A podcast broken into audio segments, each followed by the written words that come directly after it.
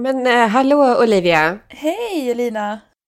Hej! Mitt i semestern. Mitt i den ljuva semestertiden. Ja.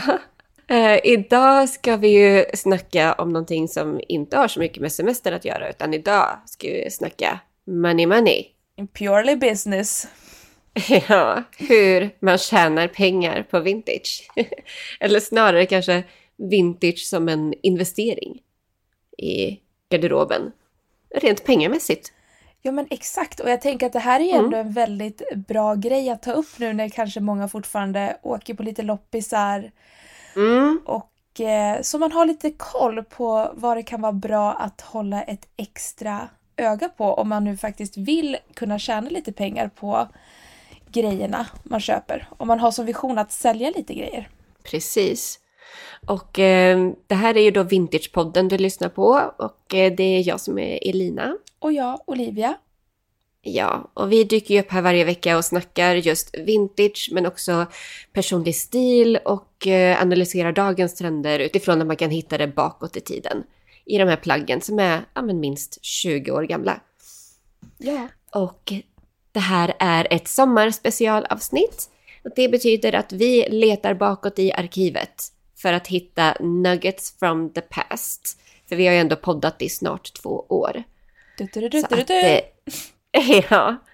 Så att eh, det här avsnittet som vi kommer lyssna på idag, det är inspelat för ett tag sedan och eh, det har riktigt bra tips på exakt vad du ska leta efter och tänka på när du vill ge dig in i branschen, tänkte jag säga. In the biz.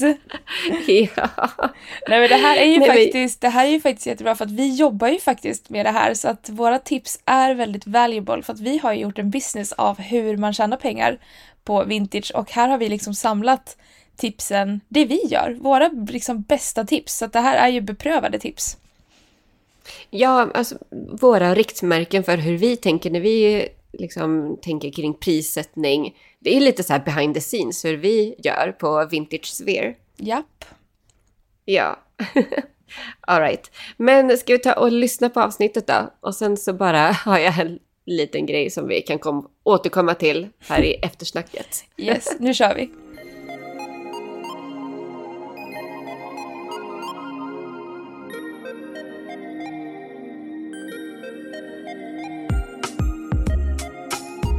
Tänk ifall vi har kommit någonting på spåren här nu, bara mind blown. Det finns någonting som heter fast fashion-malar som kommer med i plagget när du köper det och därför går det sönder så att du ska köpa nytt. Vi var välkommen till konspirationspodden. Har du någon spaning på någon mer äldre designer som man ska... Nej, I'm not doing this! I'm not doing this!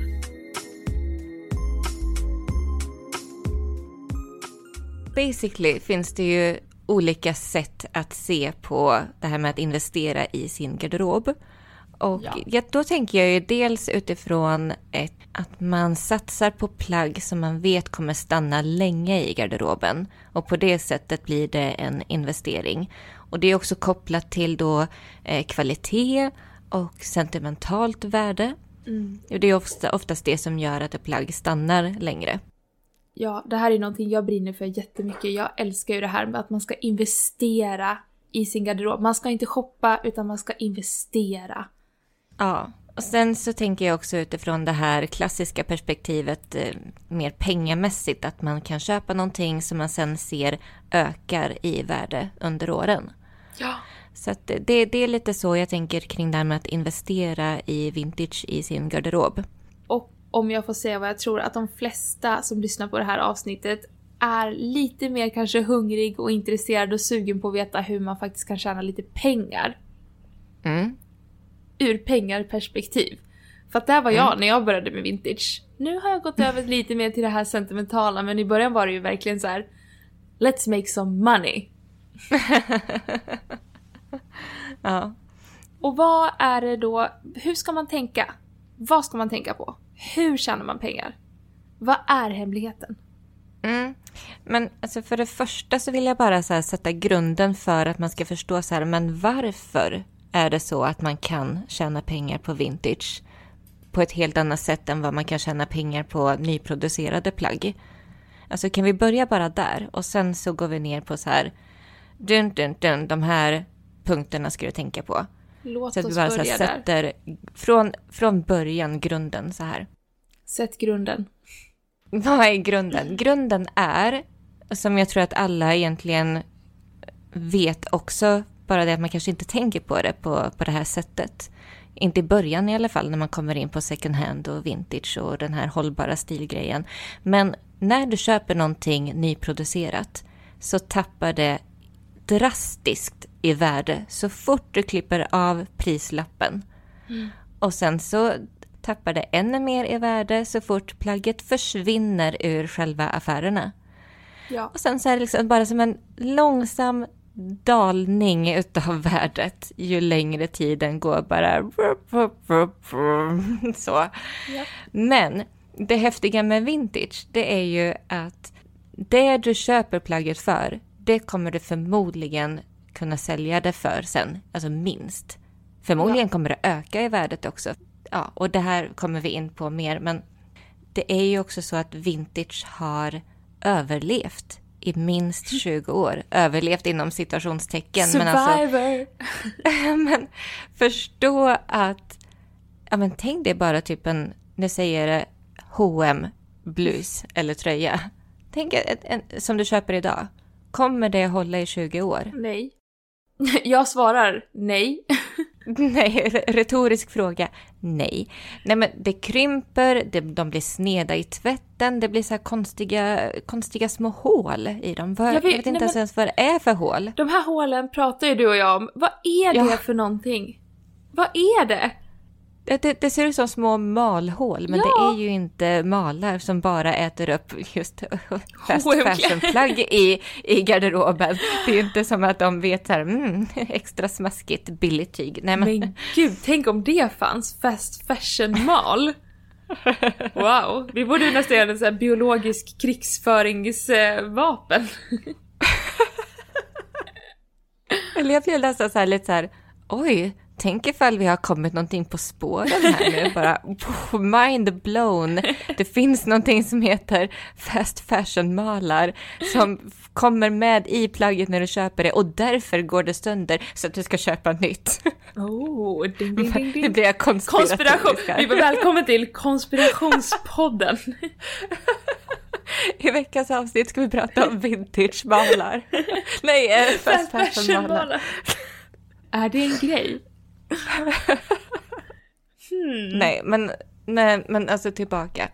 Ja, det nej, är men- en helt annan kvalitet på plagg som gjordes förr än vad det är idag. Och bara där har vi ju ett slags värde i plaggen. Ja, nej men jag var ut med en eh, vän och hon hade en, gud nu är det jättemycket shade mot H&M men det var faktiskt en hm klänning Och under kvällen, alltså den trasade, det var en söm som gick upp och under kvällen den trasades sönder. Men Den gud, där sömmen började liksom lossna mer och mer och mer och bara tråden började falla ut och vi försökte göra någon nödlösning där vi du vet knöt upp den. Men alltså det, ändå, det var ändå en klänning som hade liksom kostat 799 spänn så att det var ju liksom Wow. Ja, eller hur? Så då, och då kände jag så här. nej. Jag varit lite Nej. matt då alltså. ja, Ja. Då sa du I told you so. Alltså, Nej, skulle... jag gjorde jag kände att hon fick skämmas nog. Jag kände att jag behövde inte spä på eländet när vi stod där i baren. Nej, det är, en, det är en god vän. Ja, jag du försöker. Ja. Mm. Jag sa det dock dagen efter, men inte under kvällen. Ja. Du bara kom här gumman, nu ska jag visa dig någonting. Nej. Nej. Ja. Ja. Nej, men jag tror också så här att vi lever i den perfekta tiden också för att investera i vintage. 2022. För att 2022, nej men det här är vintagens stora boom. För att kolla här, för 15 år sedan så var det nästan bara vintage på second hand-marknaden. Och det var det här stigmat kring gamla kläder och det luktar illa och man är fattig och man handlar andra hand och begagnat. Alltså det var ju mer så begagnat och andra hand som var termerna kring det vi idag kallar för hållbart mode, sustainable fashion, second hand. eh, Ja. Och att man har ju helt vänt på begreppet vintage från typ ja, men, gamla kläder som typ bara excentriska människor köper till att bli det här mer lyxiga, exklusiva som vi pratar om det mer idag. Och inte bara vi, utan det är ju mer en allmän sånt skift som har hänt i samhället. Ja, och det tror jag vi har mycket att tacka, alltså dels nischade vintage-shoppar och kurerade vintage-shoppar för.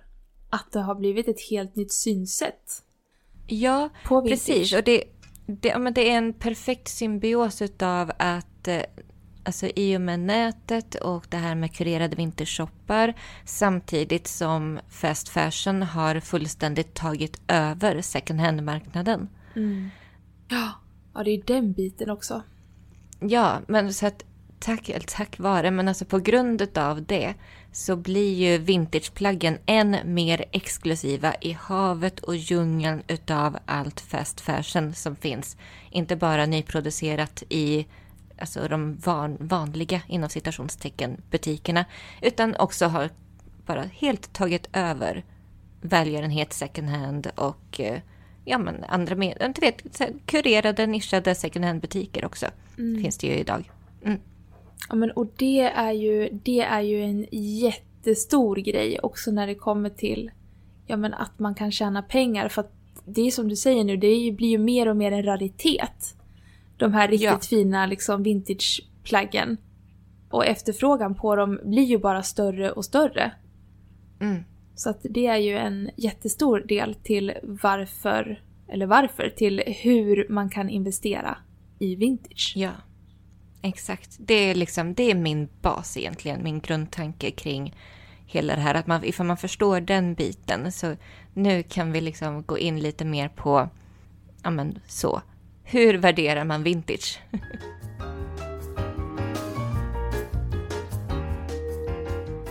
Ålder. Ålder ja, vi börjar där. Vi börjar där. Ju äldre ett plagg är, desto mer ökar värdet.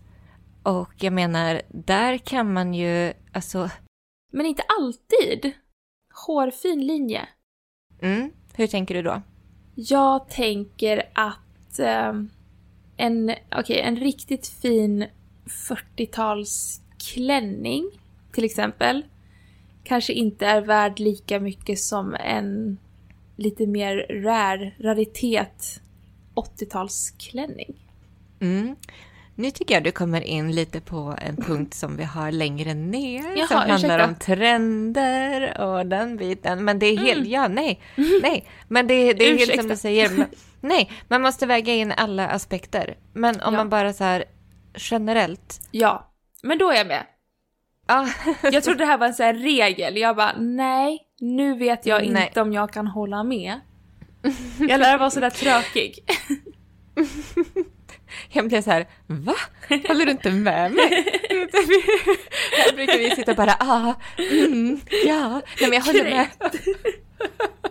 Och du bara, what? Håller du inte med vad jag säger? Nej, men om man bara så här punktar ner Ja. det. eh, Generellt, ju äldre ett plagg är, är, desto mer ökar det i värde. För att det handlar ju också om raritet på ett sätt. För att om man tittar, ju längre bak i tiden man går, desto mindre massproducering, eller ens, det fanns ju inte ens massproducering i det, i det begreppet som vi tänker om det idag. Om man tittar på 20, 30, 40, 50 Nej, nej. Absolut inte. Mm. Nej, men så att vi bara, om vi bara håller oss till den generella regeln. Ja, då är jag helt med. Jag är med på det. Mm. Jag håller med, Mm. Elina. Vad skönt! Vad skönt! Vad tänker du som nästa punkt? Nästa punkt. Men då, då tänker jag designers. Mm. Är det en känd designer som har tillverkat vintageplagget, då är det ju generellt sett ett högre värde. Eftersom det Mm. är, så är det ju nu också. Att designers, de har ju en viss alltså, cred och det är oftast väldigt bra kvalitet och framförallt på vintageplagg för att då var det ju de här modehusen och couturehusen Mm. som faktiskt gjorde kläderna så då var det ju verkligen en ateljé i Paris eller direkt från London eller liksom vissa sydde direkt i sina butiker. Mm. Så att eh, det är ju en rolig grej att ha i åtanke att designer pieces är ju alltid, alltid hett. Ja. Sen vet jag inte om du vill ta upp det här med döda designers eller inte.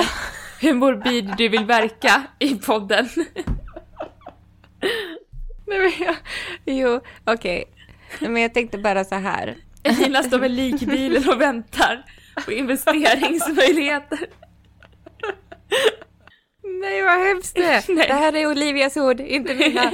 Nej. ja, men så här, rent krast så kan man ju se att när en designer har gått bort så ökar deras plagg i värde. Alltså ja. det såg vi ju med, ja, med Karl Lagerfeld. Allt som Karl Lagerfeld har rört vid har ju ökat i värde.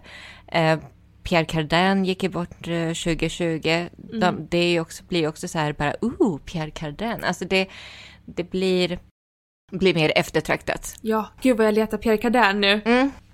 Nej men så att jag blev ju så här, hmm, vilka? Nej, vad hemskt det här låter. Nej, jag är inte med Nej men det låter inte hemskt. Det låter Nej. vettigt. Nu pratar jag om investeringar och det är ju så här, det, alla blir ju mer känd, eller alla, men många, det, det är så, det är livets gång. Det är livets gång, vi alla ska dö någon gång och ja, så att jag tänkte bara så här, som ett exempel, alltså ifall jag hade någonting vintage Vivienne Westwood så kanske jag skulle hålla tag hårt och inte sälja det kanske just nu utan då sälja det eh, lite senare. Det här är liksom som en aktie, det är dags att ha is ja. i magen nu.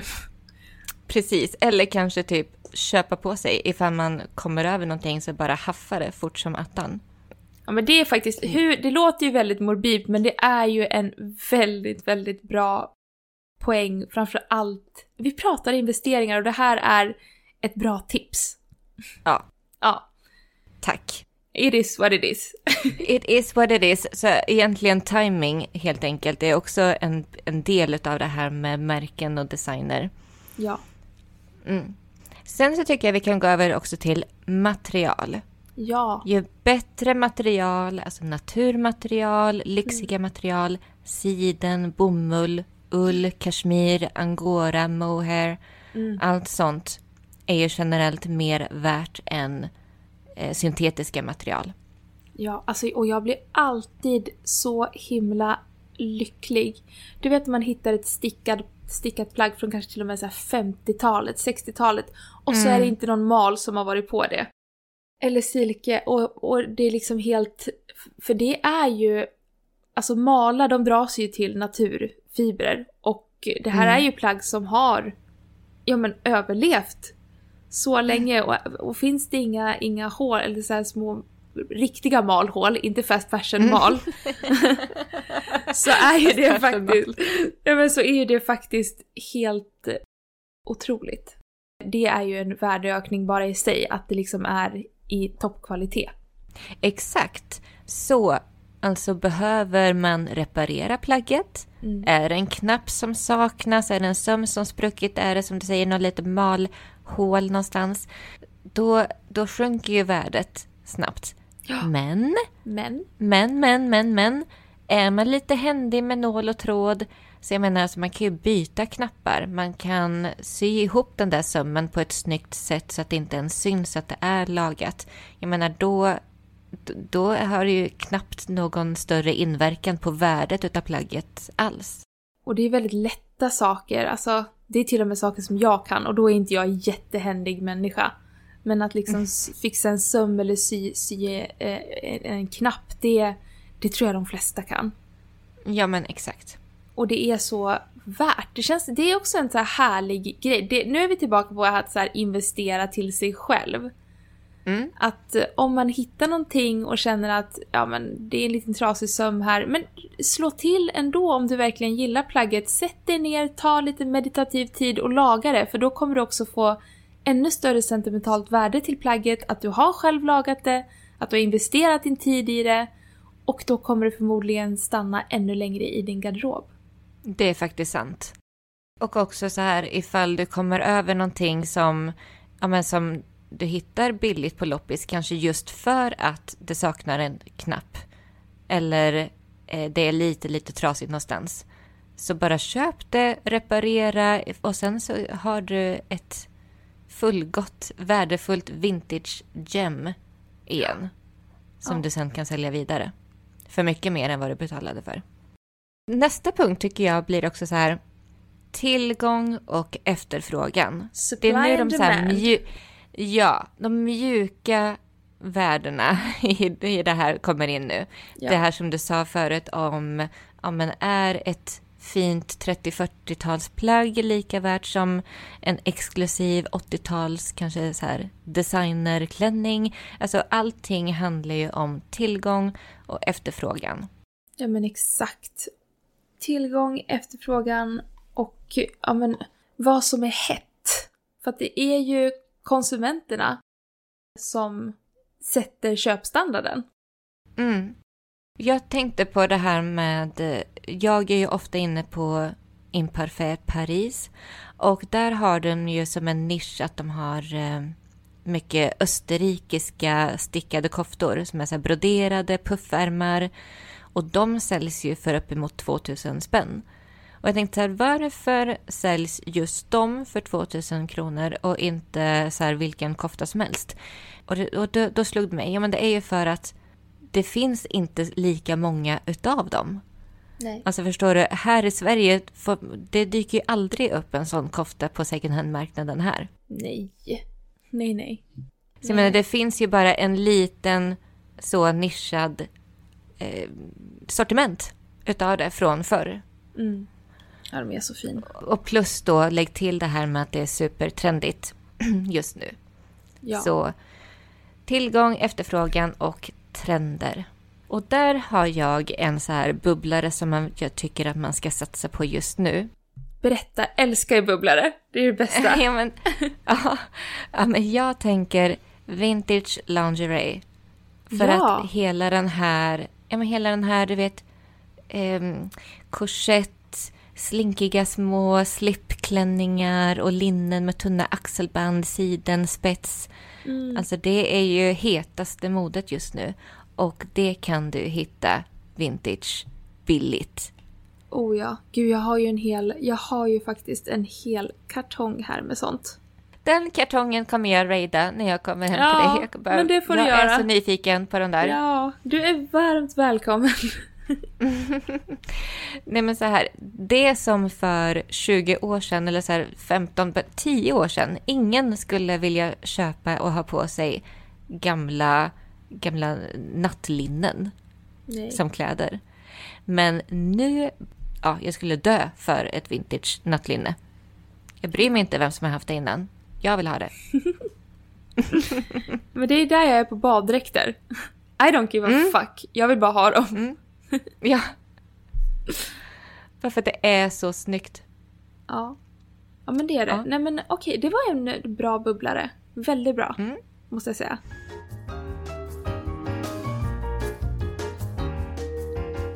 Hur värderar man vintage? Nu ska vi räkna upp dem. Ja. Vi har tidsera, vi har märken, material, vilket skick plagget är i, tillgång, efterfrågan, trender. Ja. Har du koll på de bitarna så kan du göra en kalkyl i huvudet över hur värt ditt vintageplagg är. Exakt. Man lägger ihop allting. Oh, jag har en bonusgrej också. Berätta. Nej, men jag tycker också att man kan se på så här olika kategorier utav vintage pieces. Vad som är mer värt, mer, alltså lättare att sälja för mer pengar än andra. Mm. Typ som väskor och jackor. Ja. Särskilt skinn. Det, det är sånt som ökar i värde. Toppar och klänningar också lätt att sälja. Särskilt då, och är det då äldre, är det utav bra kvalitet ja, men, och bra material, då ökar det ju också ännu mer i värde. Det som kan vara lite svårt att sälja, det är skor. Mm. För att det är ju mycket mer känsligt att det ska sitta rätt på foten, ska vara precis rätt storlek. De slits mer. Men med det är inte sagt att man inte kan köpa skor vintage och få det att öka i värde. Alltså hittar man riktigt schyssta. Alltså jag älskar ju mina senaste Ja, två, alltså. två par stövlar som jag har köpt så här 70-talare i Snälla. exceptionell skick. Alltså. Ja, de är så fin. Alltså ifall jag tar hand om dem och ser till så att de fortfarande är i så pass fint skick om 10-20 år kommer de vara värt mycket mer än det jag betalade för dem nu på Depop. Oh ja. Gud ja. Mm. Oj oj. Oj oj oj, vilken Ja, nej. ja, nej men så det var bara så här lite mm, bonus. Alltså man kan ha det i huvudet också. Hur lätt kommer det vara att sälja? Mm. Ifall man ser det utifrån det här pengamässiga investeringen. Superbra bonustips.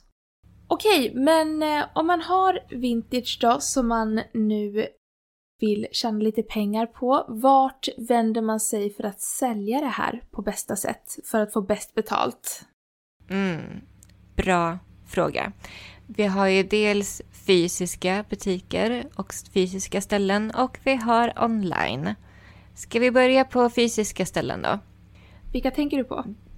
Då tänker jag spontant på att det faktiskt finns kurerade vintagebutiker, sådana som har funnits i alla år, särskilt större städer. De tar ju emot vintage och säljer på kommission. Ja, jag har ju Rut och Raul här. Du och jag var ju dit. Ja. Den Ja. är ju jättetrevlig. Mm. Mm. Så dit kan man ju ta sina vintageplagg. Och eh, jag tänker också auktioner. Ja, Mm. Exakt.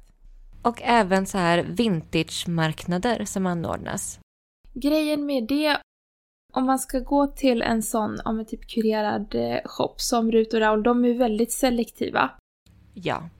Så då får man tänka lite, de tar ju in väldigt mycket på säsong för de har ju limiterad butiksspace och de Mm. är inte kanske så jättesugen på, ja men, lite, nu, nu gör jag inom citationstecken vanliga grejer utan då Mm. ska det vara lite finare, gärna lite äldre vintage. Ja. Ja, fortsätt. Mm. Fortsätt. Men, Ja men så jag tänker ja. så man inte börjar köpa upp jättemycket på second hand och bara nu ska jag gå och göra pengar hos en kurerad eller en eh, nischad vintage shop. För, för så funkar det inte. Man tar inte emot vilken vintage som helst. Nej, det är just det som är grejen med nisch. Alltså att man har sin nisch. Det gäller ju då att hitta vart man har den här, den här målgruppen som är villig att betala. Exakt. Eh, Så ifall man går över då på nätet, Ja. där finns det ju väldigt mycket alternativ och där kan man ju skapa sin egna nisch då. Mm. Och sin egna följarskara och målgrupp. Ja. Depop Mm. handlar man ju mycket på. Jag har precis upptäckt Depop. Ja. Ja men jag vet, jag fick in dig på Depop. Ja. Jag bara, åh nej, inte en till app som jag måste sitta och scrolla igenom. Nej men Depop, Etsy, vi har ju trotjänare Tradera. Japp, och svenska Plick, Ja, Thais. Thais. Mm. Åh gud, det finns Ja, ju och det- jättemycket. Ja, och det är ju sådana som har appar och där kan man ju skapa sitt eget konto och man kan följa varandra. Man kan bygga upp en egen följarskara och eh, ja, men nischa sig. Och det är väl egentligen det som är huvudbudskapet med, med vintage generellt, va? Om man ska sälja på nätet.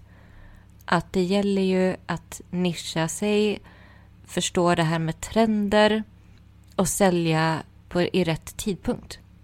Exakt. Man lär ha en liten eh, känsla för det också. Mm. Lite finess.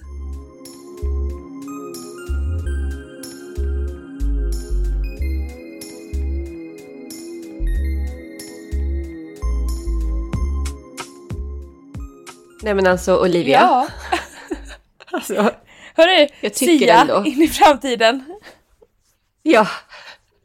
Jag tycker, det här är ändå lite morbid, men hade jag inte rätt hade, om Vivienne Westwood? du hade 100% rätt. Det är även lika morbid för mig att erkänna det här, men du hade 100% rätt. Ja, det var ju inte som att du sa emot mig Nej. då heller. Nej, men det är ju faktiskt ett faktum att det, alltså, plagg, accessoarer från designers som ja, men, går ur tiden, alltså går bort. Ja. De, deras deras pieces, de ökar ju i värde. Japp, så är det. Och det kan ju inte bli tydligare än eh, det som vi upptäckte med, ja men, eh, Paco Rabanne, Ja. Vivienne Westwood. Mm. Japp. Ja, nej men eh, har, har du någon spaning på någon mer äldre designer som man ska... Nej, I'm not doing this! I'm not doing this!